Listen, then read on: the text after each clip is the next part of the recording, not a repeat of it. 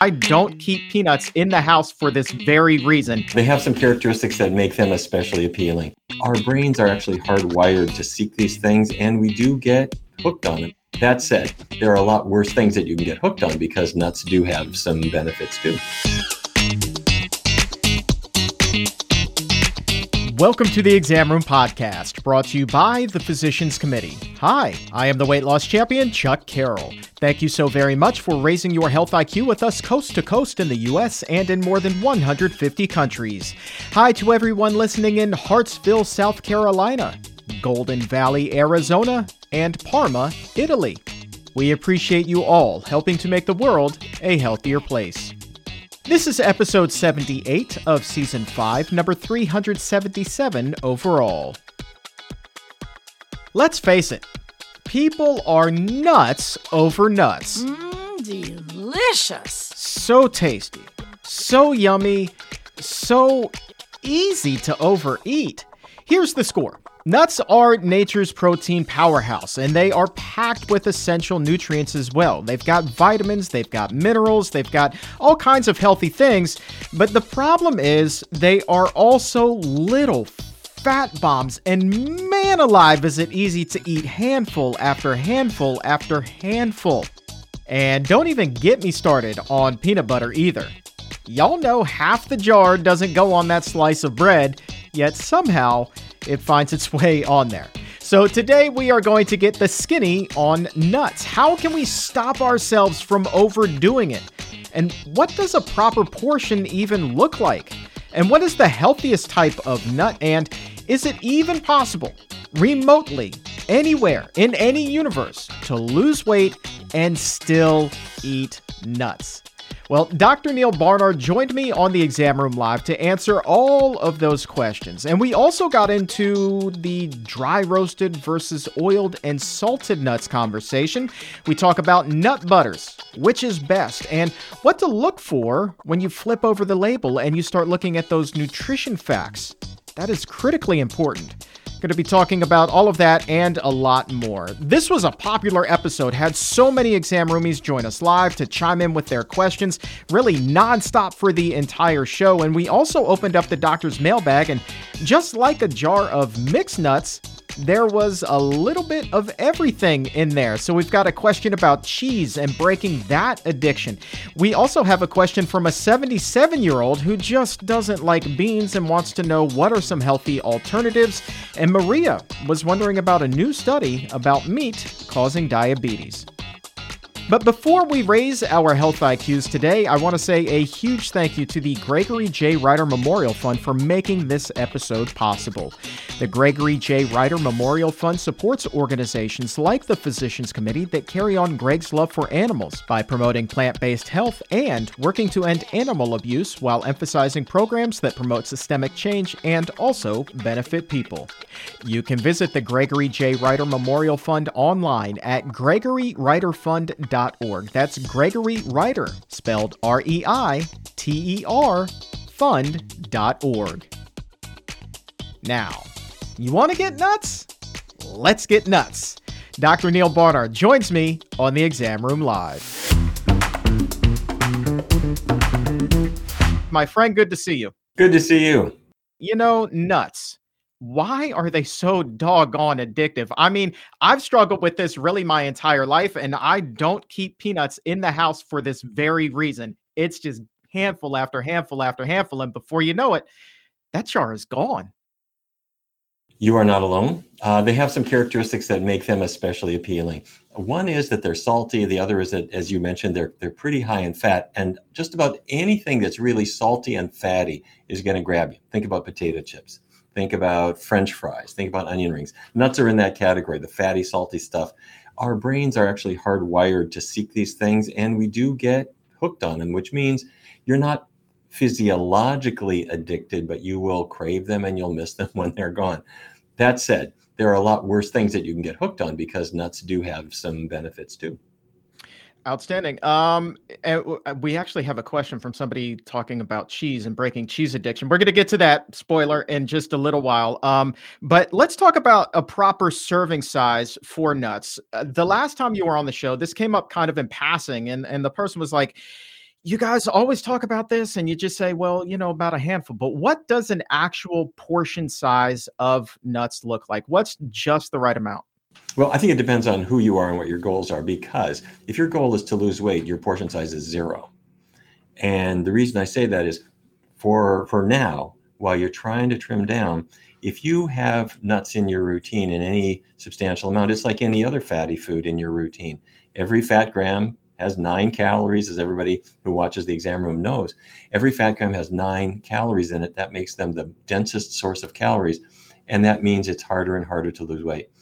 In our research studies, when people are doing a plant based diet and they feel like they're keeping oils really low, but somehow they're just not losing weight, what we always do is we ask them to write down everything that they've eaten in the course of the day and we look through it to see what contraband there might be in there. and it's, it's usually either nuts or a nut butter or sometimes guacamole or something like that. And people will say, well, that's good fat, isn't it?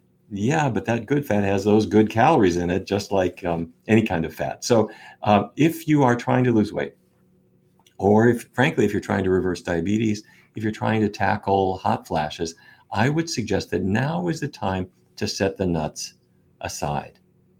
Don't have them. Um, on the other hand, let's say you're healthy, thin, you don't have health issues that you're trying to tackle. The, eh, for a person who's in that category, I would say maybe an ounce a day would be a reasonable amount. And the reason I say it's a reasonable amount is that it brings you the nutrition, the nutrition that nuts provide, especially vitamin E. Vitamin E is a fat soluble vitamin. So it's in the foods that have that good fat in them. And so that's a good thing.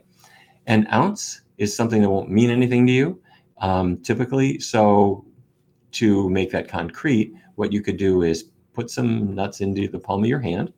And if it has hit your fingers, that's more than an ounce. So, the amount that fits comfortably right into the center of your palm, that's it. And, and then the other thing, Chuck, let me just mention this really quickly. Um, I think you, you hit on it that once that hand goes to your mouth, we fill our hand again. And so we wanted, you know, until the, the bag is empty or whatever. So what I suggest you do is don't really use them as a snack food. Use them as a flavoring. So crumble that handful up and put them on your salad uh, or something like that, so that you're using the nuts as a flavor, not as a primary snack food. Because our little weak willpower is is uh, not going to do it when it comes to nuts. Willpower is a joke when it comes to nuts. And look, uh, we actually have a visual aid today. So you, you mentioned an ounce of nuts. This is uh, sunflower seeds. I got this right before we started taping today. This is one ounce of sunflower seeds. And as you say, like fit it right into the palm of your hand. That's about it. This is like one handful.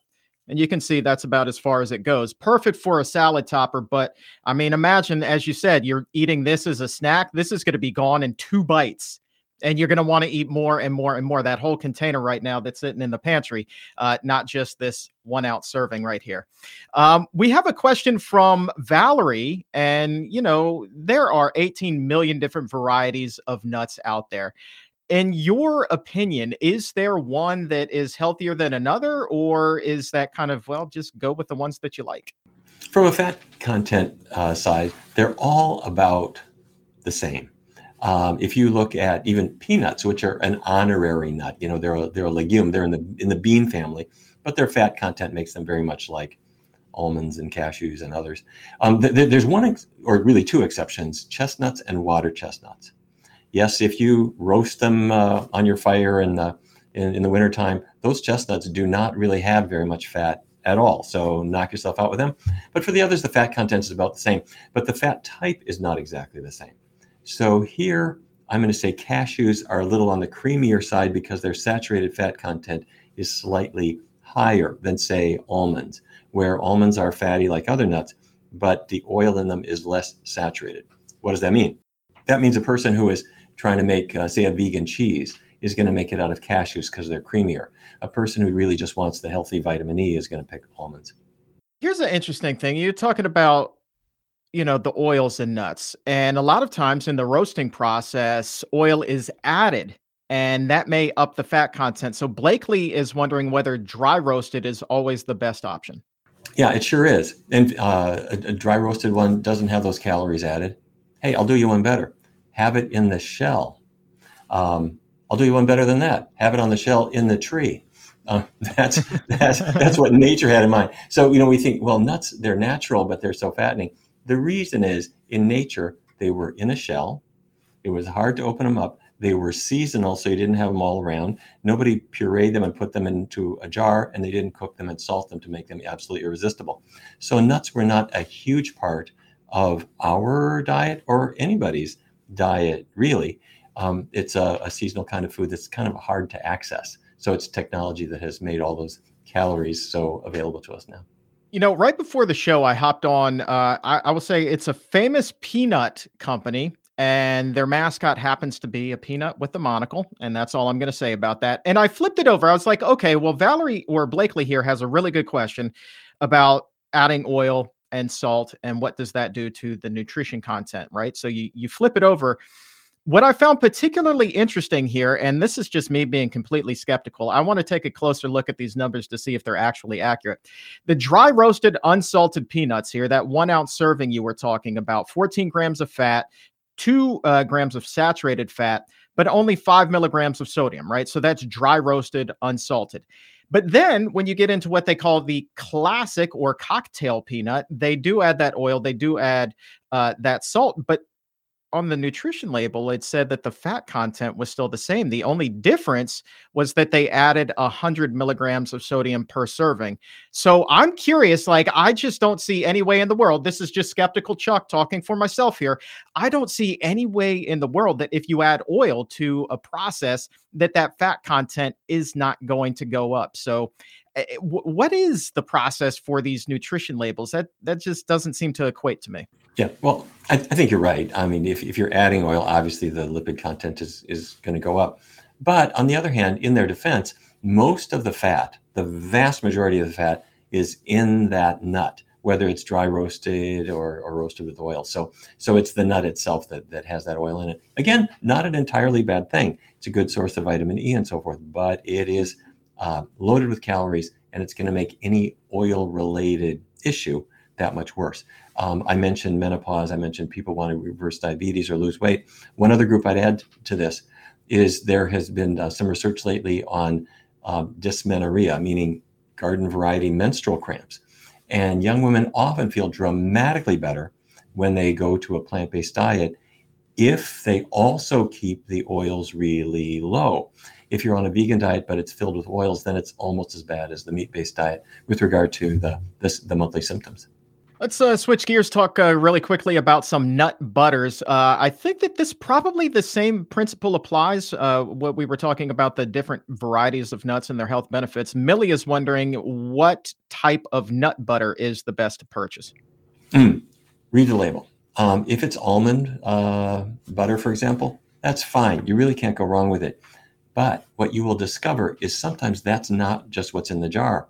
To make it creamier, they'll add palm oil, which is very commonly added nowadays to uh, almond butter, peanut butter, other types too. Sometimes they'll add uh, hydrogenated or partially hydrogenated oils. So your best choice is the one that is the nuts. That's it. Yeah, it's funny, you know, you flip over some of those jars of peanut butter too. They've added things like, you know, sugar in addition to the oil or molasses. I've seen in some varieties. Um, it's it's not just that natural peanut butter there. Um, we have an interesting question from Vanessa here, uh, Vanessa Poindexter. This one came in at twelve oh seven.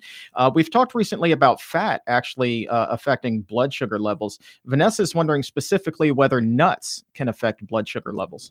Yeah, in theory, there's no reason that they wouldn't. Now, researchers have actually tested this. And for those of you who have been following us for a while, um, you know about what I'm going to say. If you're new to this, this might be surprising. When you eat fatty foods, the fat particles get into your cells, your muscle cells, your liver cells, and that makes your insulin have difficulty getting your sugar into that cell. Your insulin is like a key, it comes from the pancreas attaches to the surface of your muscle cell or your liver cell. And it happens to open, it, it has to open that cell up to let the sugar come out of the, get out of the blood into the cell. If that cell is filled with fat from the foods you've eaten, the insulin's not going to work well. You're insulin resistant. This happens very, very rapidly.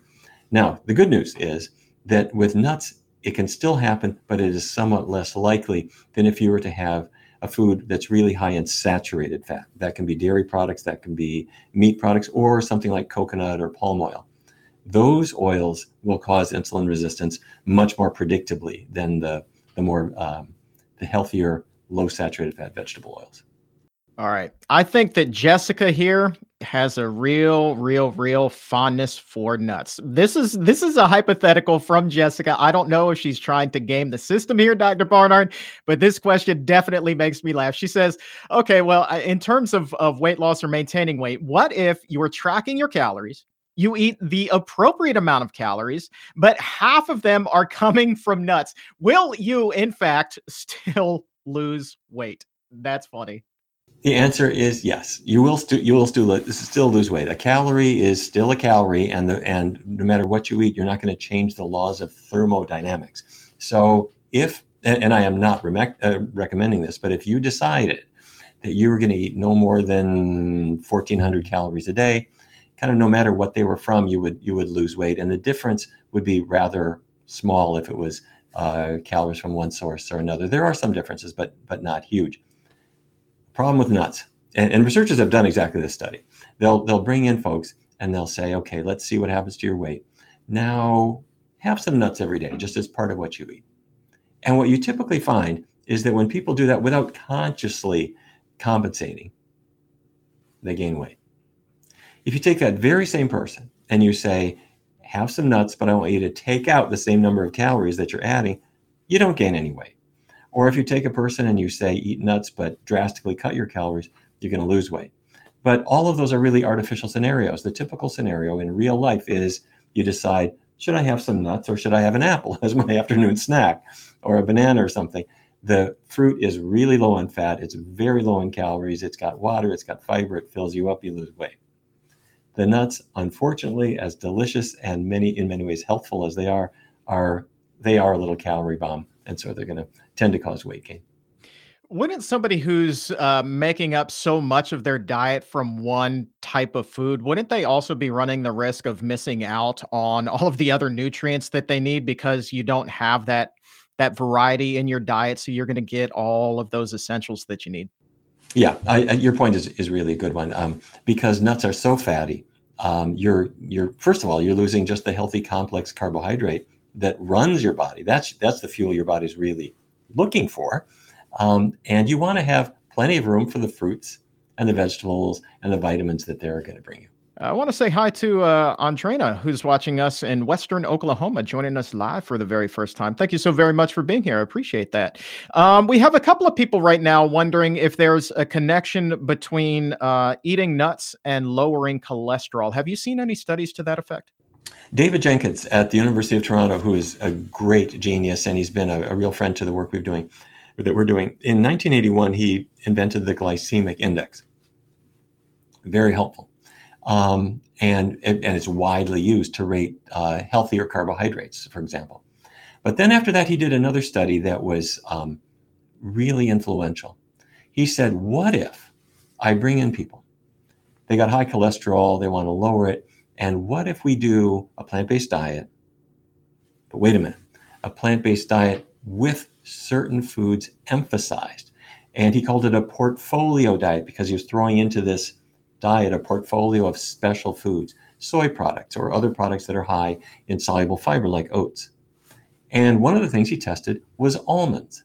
And what he found is that you do get a little extra added benefit. So he was able to bring cholesterol levels down really fast. Um, within a month's time, you saw this dramatic reduction in cholesterol, the kind of thing that, that you might take a statin for. He could do it easily with just the portfolio diet.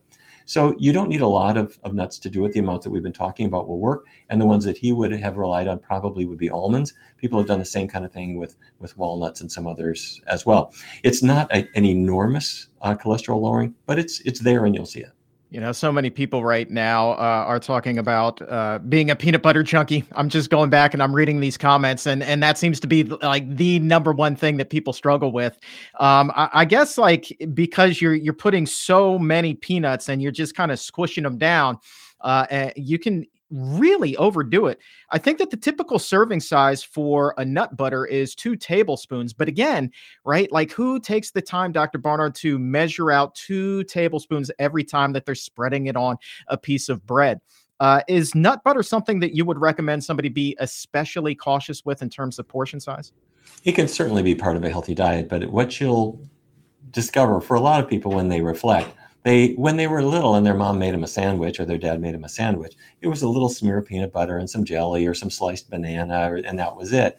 And then when you were able to take the, the, the table knife into your own hands because you're now a college sophomore or something like that you, you, you unscrew the jar and between that and your table knife that's lunch. You know you dig you dig in and you've got a huge amount. So so you're yes what you're saying that that is the problem and people people will feel it and you'll see the results on the scale no doubt about it. All right. Uh, keep those nut questions coming, but let's go ahead and, and broaden things up. Let's broaden up the discussion, take some other questions right now that are sitting in the mailbag. So we talked about uh, the addiction to nuts, the struggle there. Let's talk about another very, very, very common food addiction. And that one, of course, is cheese. And Huck is struggling right now, Dr. Barnard. Uh, Huck is looking for your advice on what he might want to try to overcome this cheese addiction. Oh, you are not alone. Um, and, and first, let me make sure that everybody knows why this happens, because there's some um, comfort in knowing that it's not a bad childhood or or weak willpower that led you to get kind of hooked on cheese. What it is is partly what we've been talking about. Cheese happens to be fatty and very salty. There there is more salt in an ounce of cheese than there is in an ounce of potato chips. So it's very salty, very fatty. That makes it addicting. But the secret ingredient in all cheese products is what are called casomorphins. The casein protein, that's the main protein in dairy, it's uh, broken down in your digestive tract. And as it breaks down, it releases chemicals that the cow made called casomorphins. They're morphine like compounds. They go to the mu receptors on your brain, just like heroin would, and they attach there and they have about one tenth the brain binding power compared to pure pharmacy grade morphine, and they have a narcotic effect.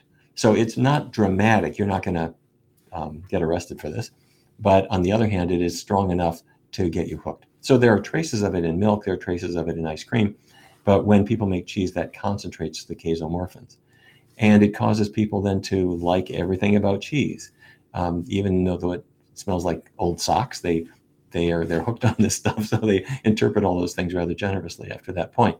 Problem: very high in salt, very high in cholesterol, very high in exactly the worst fat for your brain, saturated fat. And the beauty of this is that once you really look at what's in cheese, what it took to get it on your plate, uh, the environmental impacts, what happens to the animals, all of those considerations, cheese ends up being kind of on everybody's bad list. And and when it is, and when you set it aside, people discover that weight loss and reaching their health goals is so much easier. How long does it take for somebody when they they take that out of their diet? How long does it usually take for them to kind of get over that cravings hurdle? You know, everybody's a little bit different. With, with meat, we have found that people forget about meat very quickly, surprisingly quickly. When you bring in people and you're you're putting them on a plant-based diet as a research study, within a week or two, they'll say, "I just I don't have any craving for chicken wings or steak. They, for some reason, they thought they would, they don't. Uh, and with regard to other dairy like ice cream, they let that go pretty well too. But cheese does linger on for people. And the way to make it linger on and torture you the longest is to jump in and have little bits of it here and there. The reason I say that is there are some people who say, all things in moderation, you know, don't be so strict. When people do that, they're rekindling their desire. It's like a person trying to, to give up smoking who lights up every three or four days. They, it's just this constant struggle. You can never get it out of your head. And when people get away from these things, they, they do really well. I got to tell you, Chuck, um, in many of our studies, we talk about, uh, so, well, we do something that we don't do in our other studies, um, where we're always health oriented. When people find out what the animals go through to make uh, milk and to make cheese, for some people, that is what grosses them out so much that they don't want to have it anymore. And, and the reason I'm mentioning that to you now is just for people who are thinking, I need a little extra boost to help me to break up with cheese. Um, once people look under the hood at what the dairy had to do to get this to you, it's um, really disquieting for many people, and for a lot of folks, that's that's it for them. So, so people may want to look into that, and, and we can talk about that as we have in the past. I mean, yeah, there there are so many reasons to get the dairy out of your diet. There's no question about it, and there have been real advancements um, in in the plant based cheeses, right? The ones that are completely dairy free. You talk about lingering there a moment ago. Um, I was around some vegan feta this past week and man that smells just like the original and it cleared the room. You you you always use the analogy it smells like socks. It's incredible what they're able to do. Um yeah so if you have somebody in your house who is not really on the dairy free train but you might want to sneak that in there at least let them try it i don't know. They're not going to be able to taste the difference and certainly they're not going to be able to smell the difference whatsoever. Uh absolutely incredible you know, a generation ago, the, the cheese substitutes they kind of tasted like a an eraser or something like that. they were not so hot, but they have gotten better and better and better. And I will never forget this, Chuck. Um, the Treeline Cheese Company, um, they debuted their products actually at a PCRM event, and Alec Baldwin was there, and other celebrities were there, and this was on um, Long Island. And uh, the the Treeline cheeses were all there, different flavors and so forth. And I didn't have any time to taste them. So the person who the, the person the inventor of it, Michael Schwartz, was there, and he gave me some just to to put in my pocket and take later. Um, so at the end of the evening, I left and drove back to my hotel, and along the way, I found this Treeline cheese that he had given me, and I took a little bite of it, and I thought, good heavens, these um, the the non dairy cheeses have just advanced so far that people pick them because they're healthier and they taste great and people just don't look for the dairy ones anymore. Now, people might make them because they want to be compassionate or they want to be healthy or whatever, but they have really won this taste, this taste battle finally. The, the non-dairy cheeses are terrific and it's amazing eh, the variety the selection that's out there i mean just thinking back you know six years before i went plant-based to just the few that were out then versus you go now and it, like you can literally find like half of the cheese aisle is taken up now with non-dairy options it's of every variety like you can think of feta cheddar, Colby Jack, like whatever it is that's your pleasure. I mean, that's available to you in a non-dairy option. As you said, advancements. I mean, it's it's just I don't know how they do it but I will I will definitely tip my hat to them. Now, um, do read do read the label though, because um, like like let's, let's, say they make them from pureed cashews, fine, healthy. Um, in some cases, they add coconut oil to them. Take those ones and throw them away. Um, the coconut oil is going to raise your cholesterol and it's unhealthy. But you'll find many many vegan brands that don't use the coconut or palm oils at all, and they're they're a much better thing. And when your guests come over and you're trying to seduce their taste buds with this wonderful vegan food, you'll you'll find lots of options for them. And that sounds like that's a good rule of thumb, no matter what the food is, is always just flip it over and look at the nutrition label, right? Exactly. Um, and we've talked a lot about what should be on that label, but if it's plant based foods and you're way ahead of the game, but the coconut oil and the palm oil have been sneaking in and we're trying to push them out because they're just very very high in saturated fat unlike unlike the other plant oils that are much healthier. As long as we're talking about oil let's take a question from chitra who is wondering whether olive oil is a healthier option than avocado oil. Ah great question. You know in recent years you didn't or not not that long ago you didn't see much avocado oil. It's coming into the market a lot more now and nutritionally they are almost identical which means unlike say corn oil uh, which is very heavy in the, the polyunsaturates, which are fine. Um, olive oil has a lot of monounsaturated. It's good. It's not going to raise your cholesterol. And avocado oil is almost identical to it. Um, it's very high in monounsaturates. It's going to be easy on your cholesterol level. Uh, I want to say hi to uh, Prester. I want to say hi to John, to Shelly, and uh, Charles. Charles uh, just dropped a nice comment in there for us. Uh, Dr. Barnard says, uh, Great show. Been watching now for years, been plant based for a year and a half. I live in Crystal Lake, California. Get this 62 years young just biked up Crystal Lake says, Thank you, thank you, thank you. 62. Probably never thought in a million years they'd be able to go out and do like some serious biking after 60. But here's Charles pedaling right away. That's some great news, huh? Absolutely. I mean, age 62 is just on the tail end of adolescence. So you you got you, you got a, you got a whole lot left left uh, ahead of you. I love it. If, if 62 is on the tail end of adolescence, like when does one graduate just beyond that to adulthood? Chuck, I'll let you know. oh man, that's a good one. Uh, all right, uh, we have a lot of people now talking in the chat room today, also about uh, anemia and getting enough iron eating a plant-based diet. Uh, Richard at 1224, all caps, so you know he's serious. Iron deficiency suggestions, please, and thank you. Says that he loves us with a bunch of emojis. Thank you so much, Richard. Uh, what advice can you give here, Dr. Barnard? Okay, first of all, work with your doctor. Make sure this is what you have. Um, for some people, they say, I must be deficient in iron because I'm tired, or I look a little anemic, or I'm stressed. Just, there, there's a whole lot of reasons to be tired that have nothing to do with what's in your blood. So do see your doctor. It is a very easy thing for the doctor to diagnose iron deficiency. Let the doctor go through that. If you are anemic, if your blood um, count is low, there are reasons other than iron deficiency uh, why that might occur. Um, so before you're thinking, well, gee, I need to have a uh, some calves liver to, to get my iron up, your doctor is going to be thinking something completely different. Here's what goes through your doctor's mind. Your doctor does the tests and says, gee, you really are low in iron. You're actually anemic. The doctor says, I want to first know if you are bleeding somewhere. And the doctor says, I want you to have a colonoscopy and you're thinking, gee, I'm not really worried about that. Your doctor is. Because if you have occult blood loss and you're losing blood for that reason, you can be taking iron pills all day long. You're not going to solve the biggest worry, which is that you've got something harmful that needs to get addressed right away. So do all of that.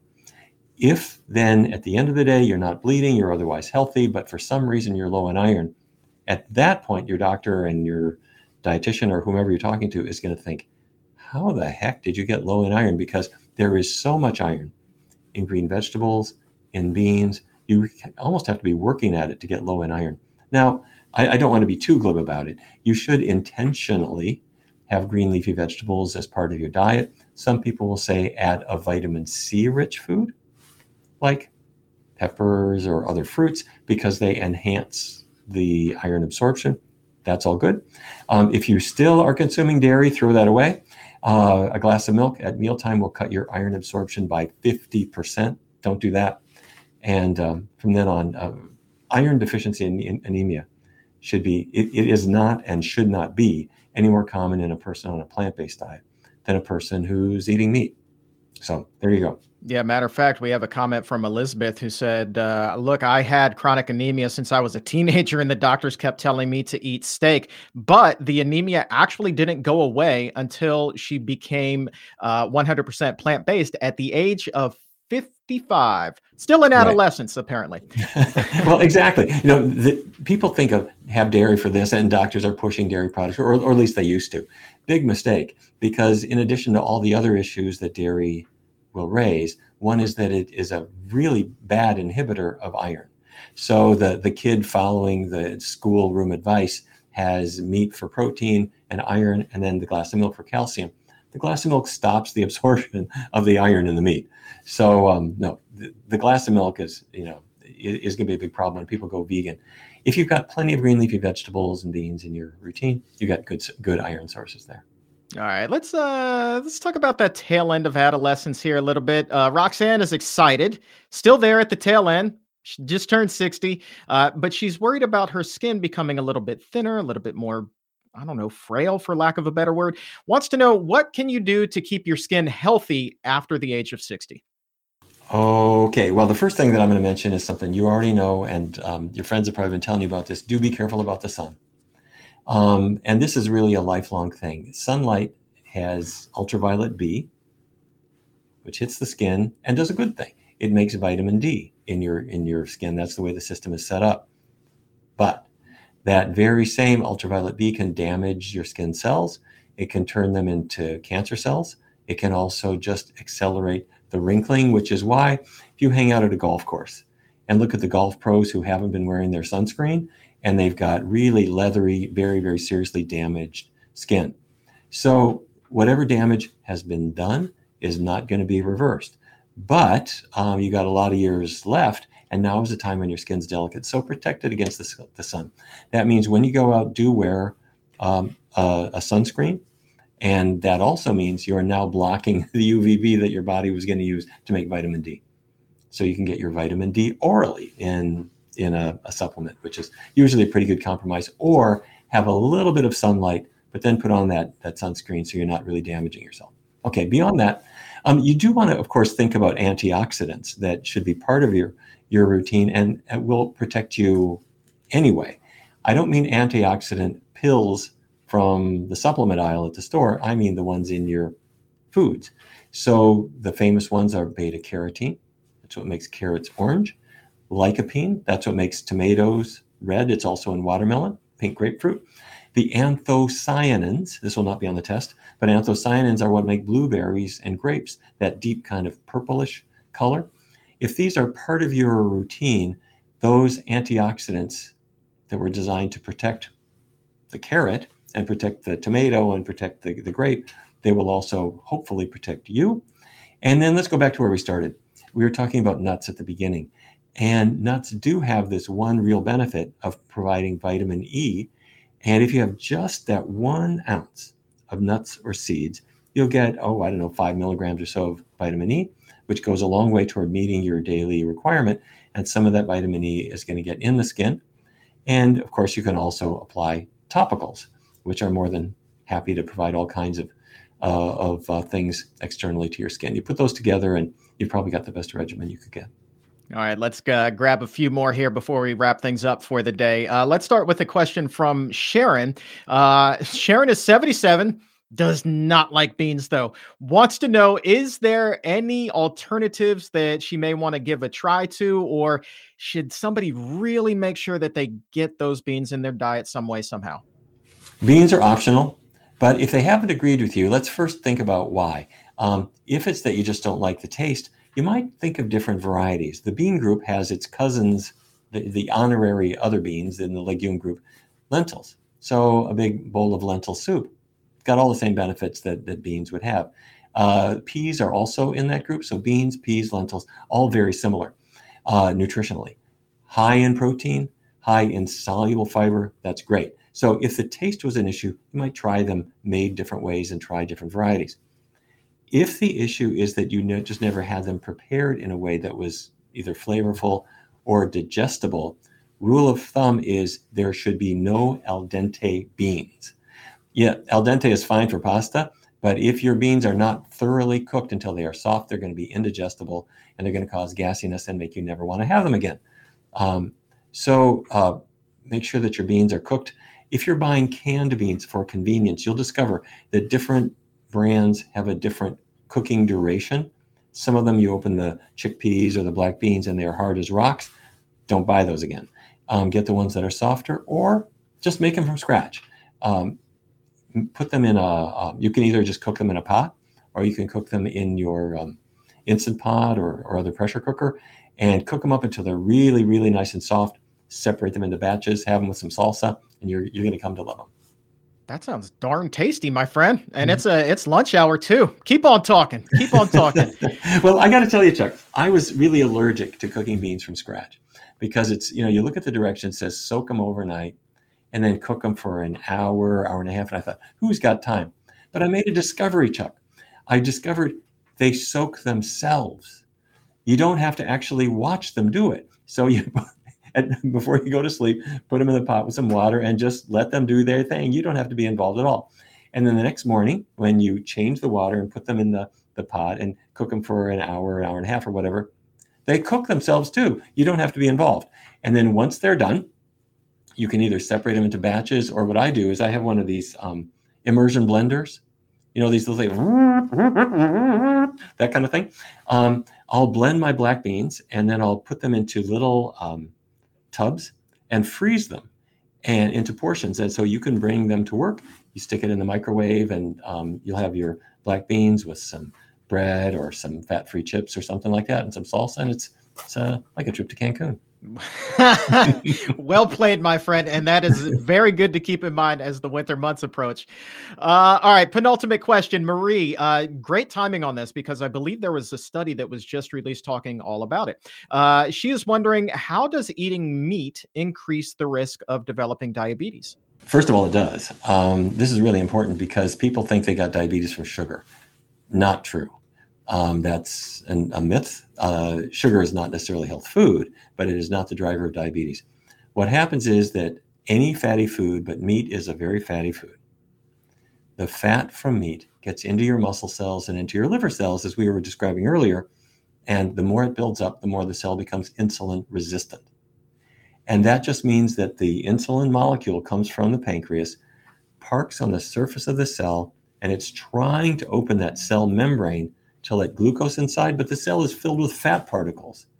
And the cell will not open up. The sugar can't get inside. And so the meat, because it's a staple for a lot of people's diets, is one of the biggest contributors to type 2 diabetes over time.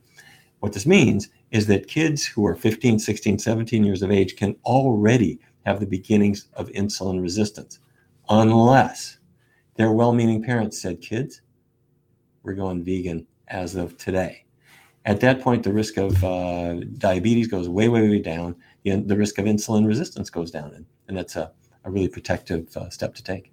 All right, and the final question today comes in uh, from Inho at 1222. Now, uh, let me preface by saying let's just go ahead and slash this to a 2,000 calorie a day diet. I don't know uh, what Inho's uh, workout routine is, but they're eating 3,000 calories a day. But nonetheless, I think that the principles here will apply for all. So the question is this, Dr. Barnard. Uh, Inho writes, I'm a big fan I've been dividing my daily 3,000 calories equally into the four food groups fruits, vegetables, whole grains, and legumes, but have been eating the same rice burrito every single day.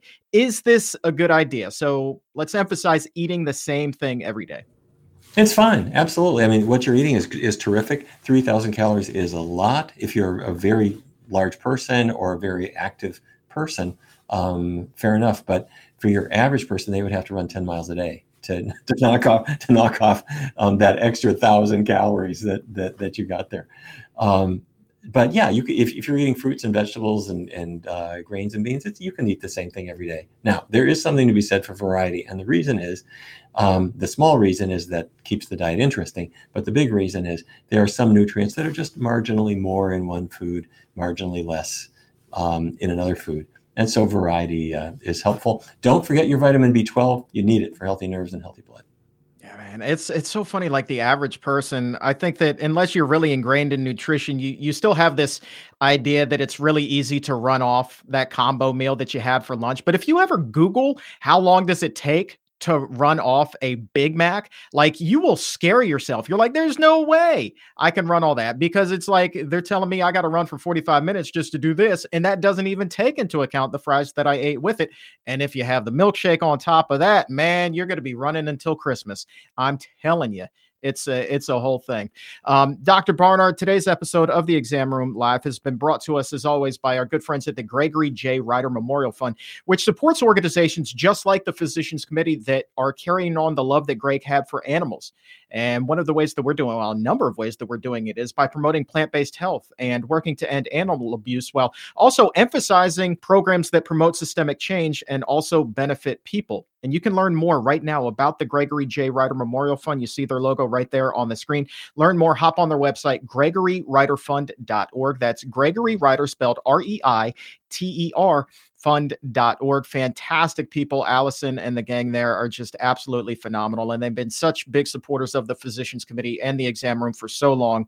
And we absolutely could not do these shows without their support. I know you feel the same way, Dr. Barnard.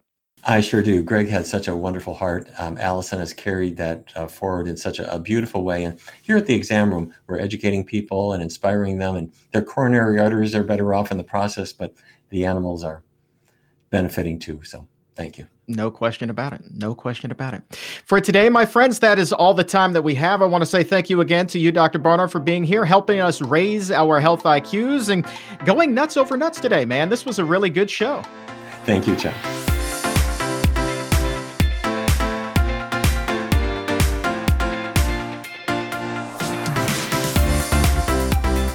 Dr. Barnard will be back with us again next week on the Exam Room Live. So set a reminder in your phone. Put it in your Google Calendar, write it on a sheet of paper, and stick that on the fridge. Next Wednesday, noon Eastern, 9 a.m. Pacific, on YouTube and on Facebook. Join us live ask your questions right then and right there. Hang out with all of the other exam roomies who make the exam room live so much fun.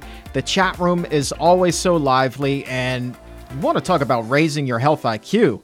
You put the collective IQ of all of the exam roomies together, I'm telling you, the health IQ, way off the charts. Makes Mensa look like small potatoes. So, noon Eastern, 9 a.m. Pacific, next Wednesday for the Exam Room Live. Now, after we finished this episode of the Exam Room Live, I, I wanted to do a little bit of research. So, I looked at the nutrition facts for the all natural peanut butter, which is made of nothing but peanuts, and then the commercial brands, specifically in this case, Jif. And Jif has in their ingredients roasted peanuts, of course, but also sugar and molasses and fully hydrogenated vegetable oils and mono and diglycerides as well as salt. So, way more in there than just the natural peanut butter. And then you start to look at the nutrition facts.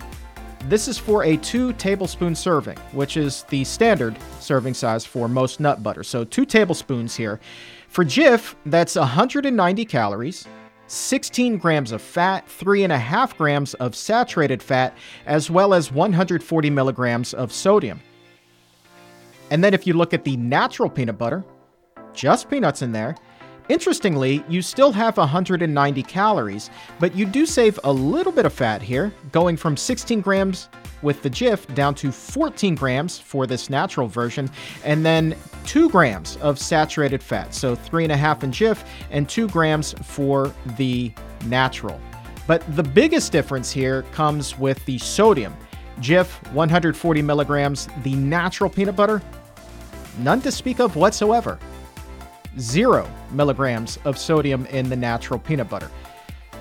I do find it surprising that the calories were the same and the difference in the fat content wasn't greater than it actually was. But it makes sense what Dr. Barnard said during the show in that nuts are so calorically dense, they have so much fat in them naturally that that's where the majority of the fat in peanut butter, almond butter, whatever the case may be, that's going to come from the nuts themselves.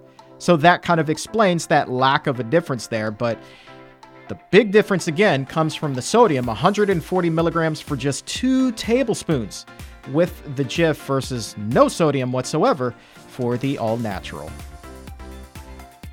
I've been having a lot of fun recently, getting the opportunity to do some traveling and go share my story, and more importantly, meet so many wonderful exam roomies across the country. And I'm excited that we have some more trips coming up very soon on the horizon. Denver, the Mile High City. I am headed your way for the Level Up Retreat October 20th through the 22nd. Would absolutely make my day if you were there as well. Just head to my social media account for all of the information there. I'm on Twitter and Instagram at Chuck Carroll. WLC. There's also a link in the episode notes. So that's October 20th through the 22nd in Denver, Colorado. Also, the Loudoun Veg Fest on October 30th. We're talking about beautiful Virginia countryside, just about an hour and a half from Washington, D.C. I'm going to be speaking at 1 o'clock that day, and this is a completely free event. There's going to be tons of plant based food out there, exclusively plant based food, as a matter of fact vendors for miles, and a great time will definitely be had by all. So head to loudounvegfest.org for all of that information, or just click the link in the episode notes. Coming up on the next edition of the Exam Room podcast, our Let's Beat Breast Cancer series will continue, and I will be speaking with Allison Tierney. She is an oncology dietitian who so bravely shares her own breast cancer journey. It's incredibly moving, packed with so much great information. She has helped cancer patients for years as her profession, and now she suddenly finds herself on the other side of the table. It is a story for the ages, and I do hope that you get the opportunity to join us. It's packed with hope and inspiration lot of great information about foods that lower cancer risk, diet, lifestyle, and then the support that she's getting from her family and her friends here as she goes through this journey as well. This conversation really does run the gamut. So that one is coming up on our next episode of the show. Also, still to come this month, two more episodes with the incredibly talented Dr. Kristi Funk. She will be back here on the exam room as well. And as a reminder, if you would like to take the Let's Beat Breast Cancer Pledge, take those four steps to lower your risk of breast cancer right now and get the opportunity to order your Let's Beat Breast Cancer shirt, head over to letsbeatbreastcancer.org. Now, going back to today's show, we talked a little bit about meat and diabetes. But how about meat and menstrual pain? What's the connection there? Well, a new study looked into it, and the findings are surprising a lot of women. Let's head to the exam room news desk for details. It turns out that eating meat and other inflammatory foods increases menstrual pain in adolescent women. That is according to new research presented at the North American Menopause Society's annual meeting. A review of studies on the effect of diet and menstrual pain shows that eating more meat, along with other foods that contain high amounts of oil and sugar, increases the risk for dysmenorrhea and increases prostaglandins, which contribute to inflammatory pain. The findings showed those who follow a vegan diet had lower rates of inflammation, however. Previous research from the Physicians Committee shows that a low fat vegan diet improves dysmenorrhea pain and the duration of premenstrual symptoms. And there's a link for you right now to check out the study in the episode notes. And for today, that is going to wrap things up. I want to say thank you one more time to Dr. Neal Barnard for being here and getting nutty with us and helping to raise our health IQs. And for everyone here at the Physicians Committee, I am the weight loss champion, Chuck Carroll. Thank you so very much for listening. And remember, as always, keep it plant based.